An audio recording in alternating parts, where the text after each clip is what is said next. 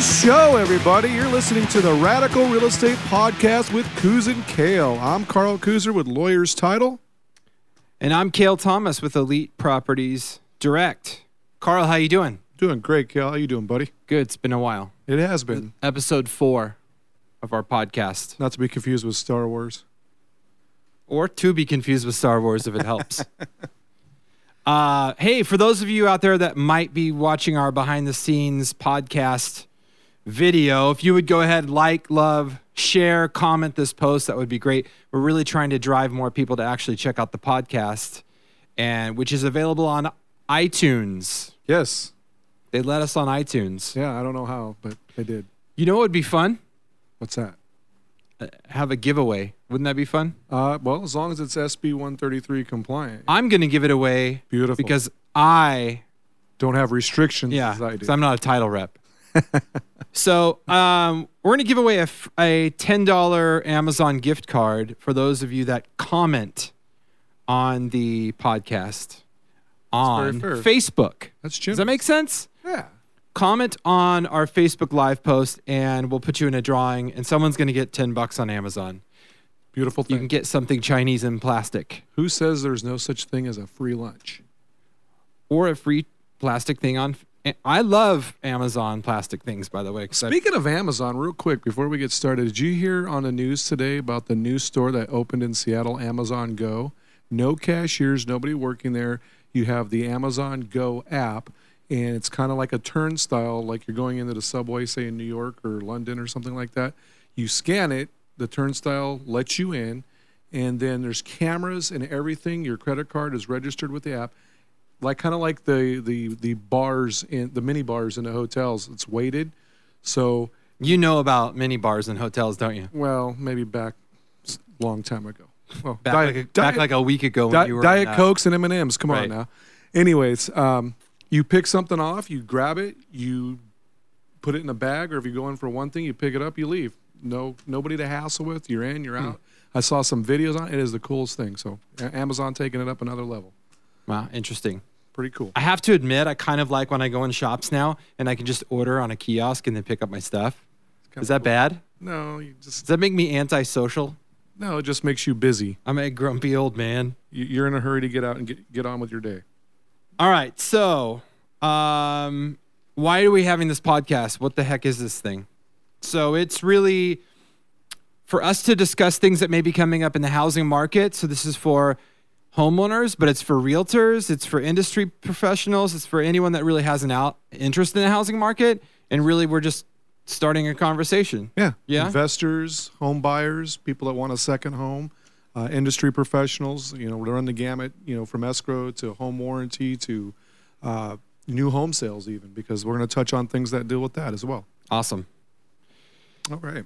Okay, so we want to hear from the general audience as well. If there is anything that you want to hear about in a future show, or if you comment on early enough, maybe we can um, squeeze it into this show. But again, please like, love, share, comment on this post. We are giving away a $10 Amazon gift card and by random draw for those who comment. Yes. And don't we have an email address? They can uh, send us suggestions and ideas for future shows, things like that.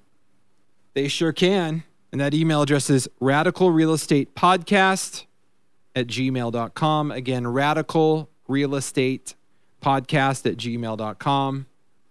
Uh, should we start off with the IYR and Yep. see what's going on? We always do. Frankly, my dear, I don't give a damn. I do you give a damn? I, I do.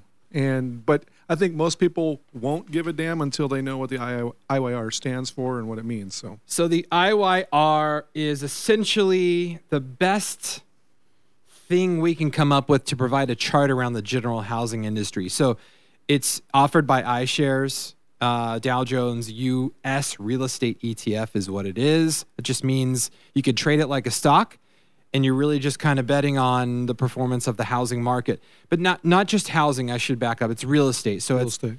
it's commercial real estate, it's hotels, it's um, single family residence homes. It's kind of everything lumped together. But at least it gives us an indication of like how it's going. Are Yeah, I mean- crashing? are we ripping to the high side? What are we doing? Well, even though you're you're throwing commercial in there, I've always been told that commercial real estate lags the residential sector by about six months to a year, depending on the market. So even though it's lumped in there, the overall condition of real estate is reflected in a numerical, statistical uh, value set. Right. So it's kind of like a snapshot at a glance.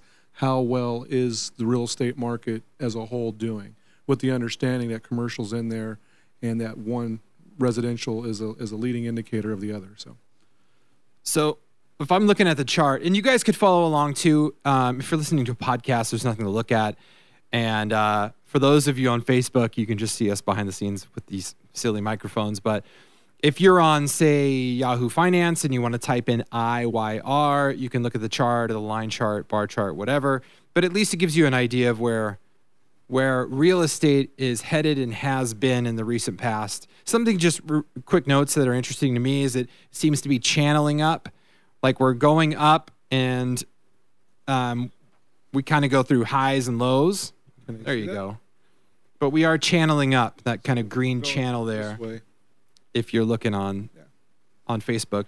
But we are headed in the upward direction. It just seems kind of like a healthy market to me. Like we have small, small intermittent periods where we go up and and corrections down, but overall the trend is trending up. So the overall trajectory is, is higher up. highs, higher lows. and we we don't want to get too high too quick and burn out. And I think that's kind of where what happened in the run up in 05, 06. We've talked about that in podcast pasts.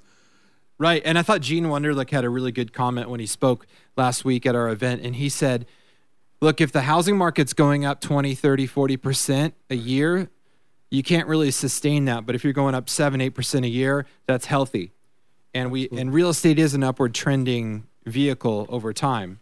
So single digit growth, good. And that's what we've seen for the last several years. And so Yeah, ever since you introduced this IYR and everything I've read about it, is everything just speaks to positive upward trend, slow but steady, and uh, nothing to be alarmed about. You got your candlesticks, I guess that's the term in the stock market. yes, sir. That's a candlestick. lex- You're looking at right there.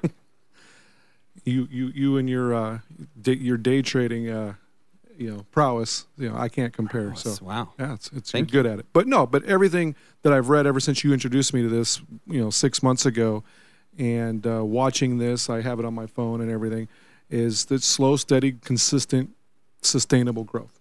Excellent. Hey, Toby Love. I see you on Toby's Facebook. Hey, Can you hear us in the microphones and, and hear samples like Mr. Miyagi? Wax on, right hand. Wax off, left hand. If you'd let me know, that would be helpful. Because Mr. Miyagi is really important to me. He is important. Uh, again, you can reach us, email us at radicalrealestatepodcast at gmail.com. Please like, love, share, or comment on this Facebook Live post if you happen to be on there. Uh, for those of you that are watching on Facebook Live, we are giving away a $10 gift card by random draw for those that comment. You have to comment, you got to say something. Yeah, enter to win. All right, let's get into the meat and potatoes of this show. Government If we- shut down. All right, It's over almost. it's sort of, sort of. Yeah, kind of.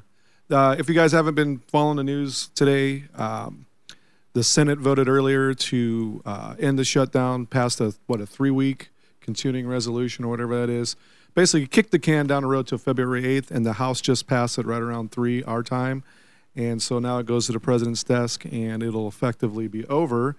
But for our purposes, Kale, we talked about this before we started the show. What what does it mean to real estate? And the one thing that I thought of most obviously was anything that's FHA or VA. If you were going to close this week, yeah, you're probably going to see a delay in your escrow close. There's no crying in baseball! That's right, Tom. Right. I- I- Mr. Hanks, always good. That was good. I like that. This little device is going to do wonders for our podcast. So, yeah, I mean, great that they came to a resolution, which they usually like. How many times have we seen this in the past couple of years, where there's this buildup of oh, the government's going to shut down, and Right. sure enough, after a little bit of pain, they figure it out. Um, so I don't know. That's just my my general comment on it. But um, yeah, I guess it should be. You should be cognizant of the fact that if you are in escrow right now with an FHA mortgage, You're probably going to see a little bit of a delay because no one has been working on it for the last three days. I'm just guessing.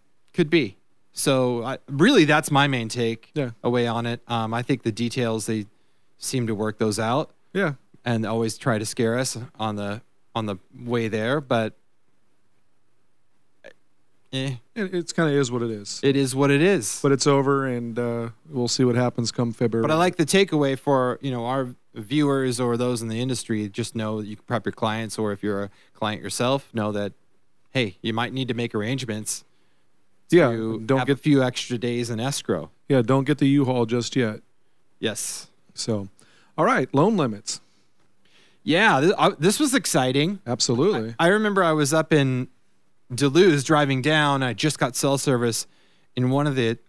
I think I yeah, got a that, te- that'll happen up there. text message from an a, a lender, and they said, you know, loan limits going up, and I had to kind of double take, like, are you? ki- Yes, you know, like really excited because yeah, for me that's exciting. It just means that it helps buyers out. It gives them a little more headroom on price. It helps sellers out because it makes it easier for buyers to buy homes. So the way I took it as um, when I got the news was that it- this isn't a guarantee that homes are going to go up in price, but it certainly helps. Absolutely. It's not a headwind; it's a tailwind for us to help us uh, push us along. So to say that another way, it's not like it hurts the market at all. If anything, it helps for prices to increase a little bit. And it ironically, it's a seven percent increase. So we talked about that single digit growth. Um, I, my take on it is it's just a it's a checkbox in the positive category for real estate prices. No, absolutely. It's just it's it's something that uh, it's better than the opposite when they when they lower them. Yes, that's Obviously. scary. That's yeah. That that has a ripple effect that. Uh, that none of us like, and it doesn't. I've never seen it where it's helped our industry. This only can help our industry.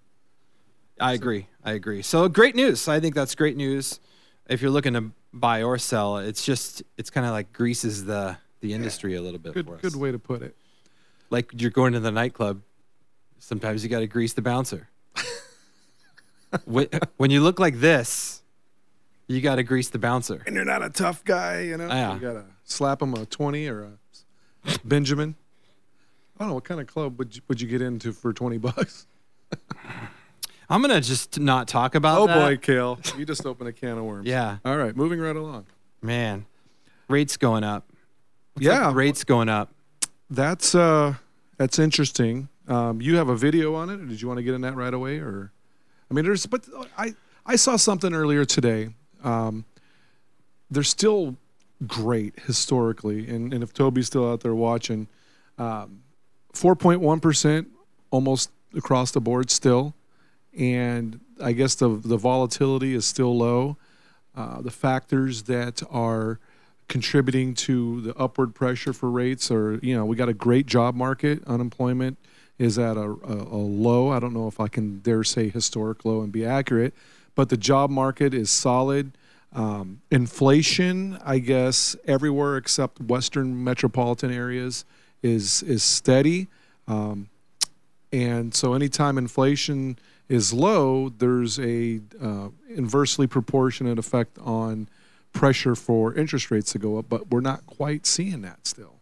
So the video, and first of all, I want to say um, to those of you that just came on, thank you for checking it out. What's up, Andre, Cam? See you guys. Um, there's a there's a website out there called tastytrade.com. This is totally off topic, but kind of relates back to this. Tasty Trade is a it's put on by this guy Tom Sosnoff, who he invented Thinkorswim. For those of you that are traders, and he um, sold that to to TD Ameritrade. Long story short, he hosts a show called Tasty Trade online, and they go through all kinds of things: futures trading, options trading, but they talk about things like yield curve. And what their take, they had a segment on it the other day, and their take was interesting. Is that yes, Fed funds rate has been increasing. Why is the 30 year interest rate not increasing at the same speed? Right. And then they talked about the yield curve. And so what they said is that the short term interest rates, the three year note, the five year note, seven year note, have been increasing. The 30 year fixed has stayed a little bit compressed. So they were actually making a play on it like, okay, we're going to essentially buy 30 year and sell short term because we think that yield curve will correct itself. Interesting. But what I, I kind of got out of that was, well, I'll tell you what I got out of that when we come back from the second. right after the break.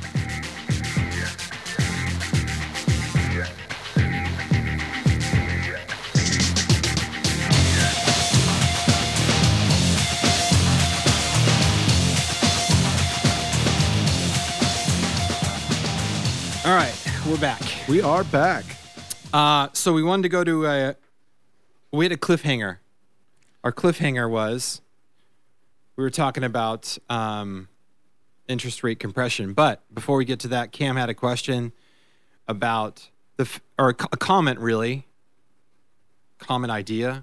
I'm gonna at, I'm gonna respond anyways. Yeah, he threw it out there. Want me to go ahead and? and I was thinking about the same thing the other day, Cam, and what I can come up with really is that this is just an example of the middle class kind of shrinking.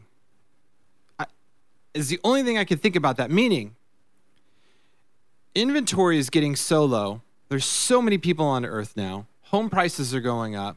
It's getting more difficult to buy a house. And the thought, the random thought I had yesterday, and I'm getting really like out there on this, but was that, you know, as if wages don't really increase, and it gets more difficult for them to increase the more people that we have, I, I believe.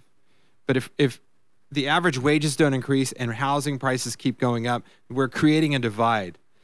And it really, and we may see a point in time where if you to own property in our area, Southern California, you may have to be upper middle class or upper class.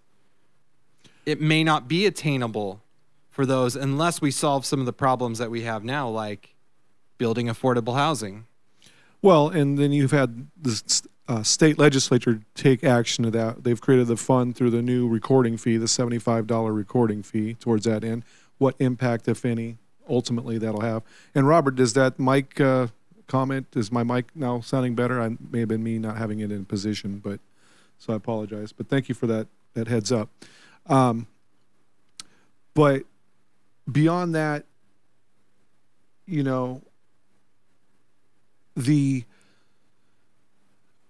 middle class question is something that uh, the affordability of housing in Southern California, specifically in the Inland Empire, too.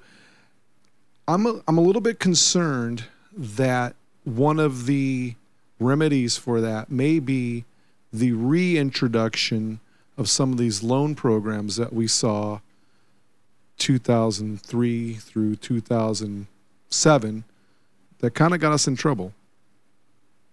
I'm that's a concern because the market may try to fix that and make it to where the inaffordability becomes affordable again through mortgage programs that are well we've we've addressed them quite a bit on this podcast. That's a concern of mine because that ultimately if not handled properly can lead to big trouble and we saw it and I don't want to repeat that. Right. I mean, that's certainly a solution is to throw cheap alternative mortgage products at it to have more people own homes. But we saw how that turned out. Didn't work out well. Not at So all. it's a great question, Cam. I I agree. I think, or Cromit or whatever it was, but I, I agree that um, it's certainly a problem, and it's certainly not going away, and it's only going to compound over time. right. Is, is my thought. So what was our cliffhanger? I I forgot what the cliffhanger was at this point. So we were talking about rates going up. Oh, we're talking about the the compression and how they were betting on long-term rates going up, Right. short-term rates perhaps coming down, or at least the spread between the two increasing. Don't have an answer. I'm not an economist, and uh, I, you know, the whole interest rate thing is never, um, never fully understood because we've expected rates to be much higher for mortgages than they are right now, and that whole yield spread, and the, and the throwing the money into the long term, the 30 year, I don't get how that works. And maybe we should bring somebody on at some point on the podcast that can address that more in layman's terms, because I think most people out there don't really understand the full dynamics that cause it. Because everybody I've ever talked to in the last two and a half years about it doesn't know why we're still at four percent. I mean, I guess what you could say to sum it up is the long term rates are artificially being held down still. Probably. And how long can that continue? Like at some point it has to release. Right? You can't they can't stay compressed forever.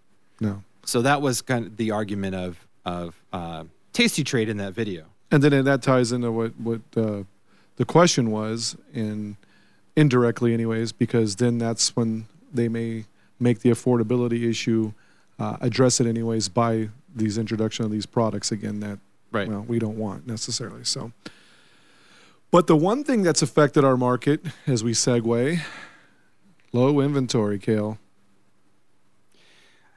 It's not going away.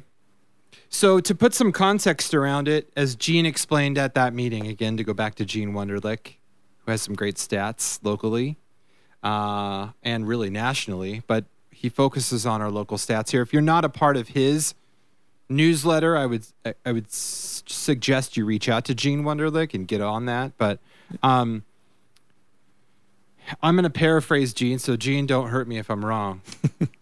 But Gene was saying that by definition, or to put some context around it, nor a normal housing supply, which means how many homes are for sale versus how many buyers are willing to buy them at this moment. Works Fair to say? works for me. Okay. The normal healthy supply is about six months. Right now, we have about a 1.2 Just over a month, yeah. Supply 1.2 month supply, meaning in our market. in our market locally. So for for every home that comes on the market, there's a lot of people gunning for that house.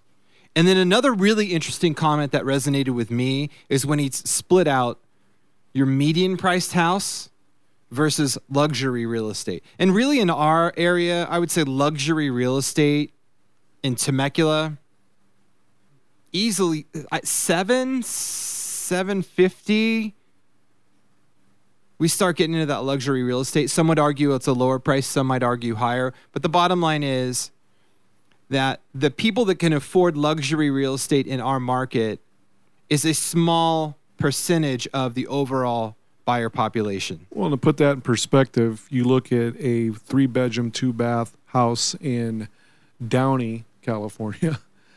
That's going to cost you six fifty, and you know seven hundred thousand. You got a three car garage. Here's Johnny. Yep. There you go. So 700 $750,000 here is you know Morgan Hill places like that, Los Ranchitos. So there's there that's the perspective that has to be made because yeah, down in the city location Orange County 650 is a meh, meh kind of house. Right. Yeah. Agreed. So But the pay's different too. I mean, you you can go to Irvine. There are a lot of really high paid jobs in Irvine versus here locally. We're all commuting out. I used to when I before I was in the real estate industry. I had to commute out likewise, to find work. right? Um, so at any rate, to get back to it, what he was saying is that at any given snapshot, if we look at how many buyers are out there in our marketplace, or reversely, let's talk about sellers. If we look at how many sellers are out there, there's a decent amount of luxury real estate on the market because they stay on the market for a while.